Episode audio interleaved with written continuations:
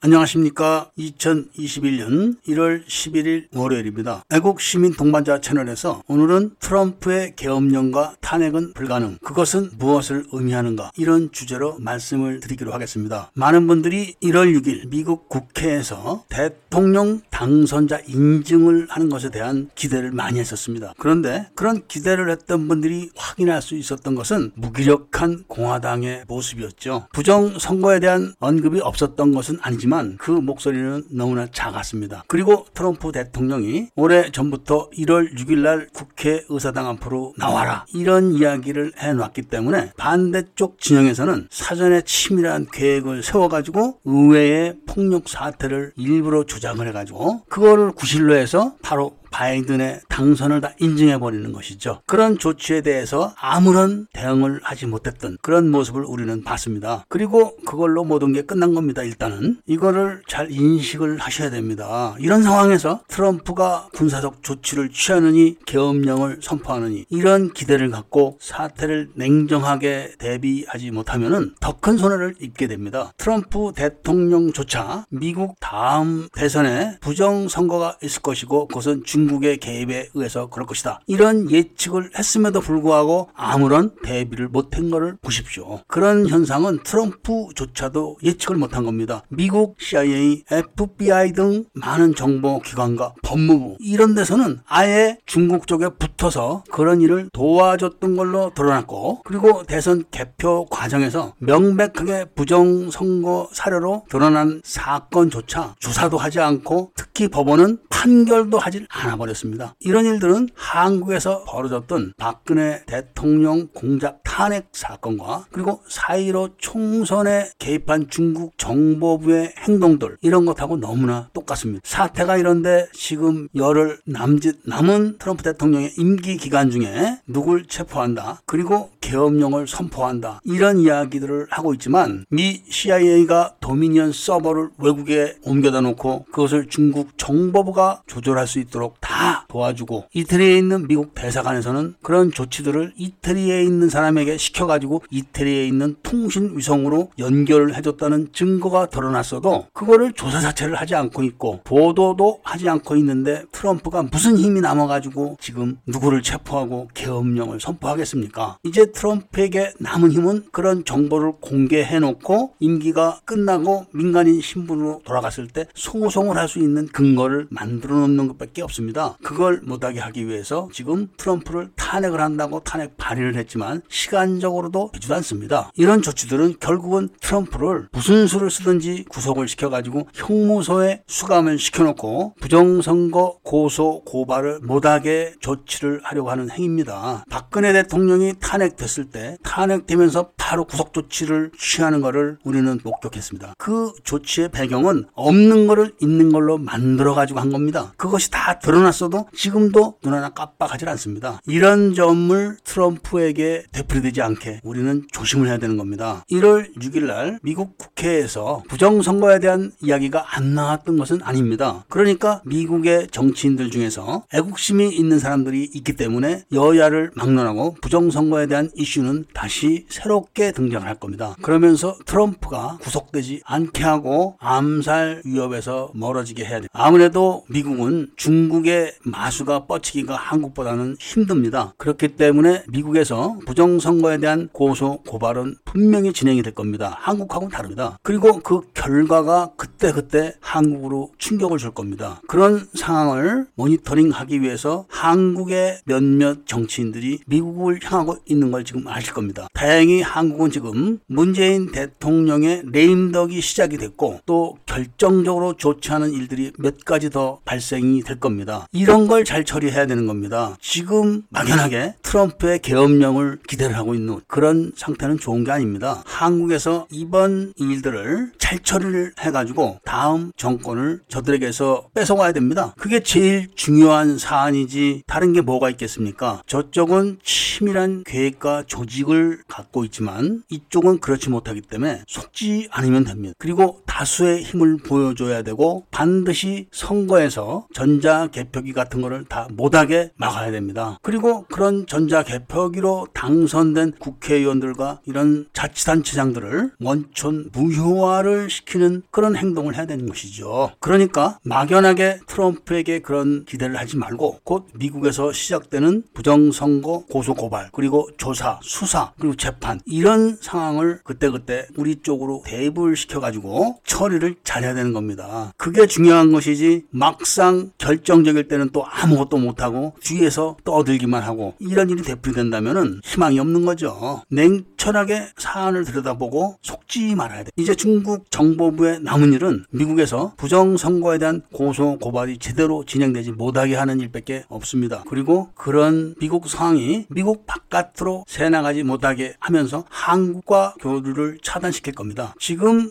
미국 트럼프에 의해 가지고 중국이 본 손실은 천문학적인 겁니다. 그리고 그것을 만회하기 위해서 투자한 공작금도 천문학적인 데다가 다시 투자해야 되는 돈도 천문학적으로 소요가 제기되기 때문에 틀림없이 좋지 않은 일들이 많이 생기게 될 겁니다. 그렇기 때문에 더욱더 정신을 차렸으면 좋겠다. 이런 말씀을 드리면서 오늘 이야기를 마치고자 합니다. 끝으로 미국 이외에 유럽의 동정도 잘 분석하시기를 부탁드리면서 구독과 좋아요, 알림을 부탁드리고 이야기를 들어주신 데 대해서 감사드립니다.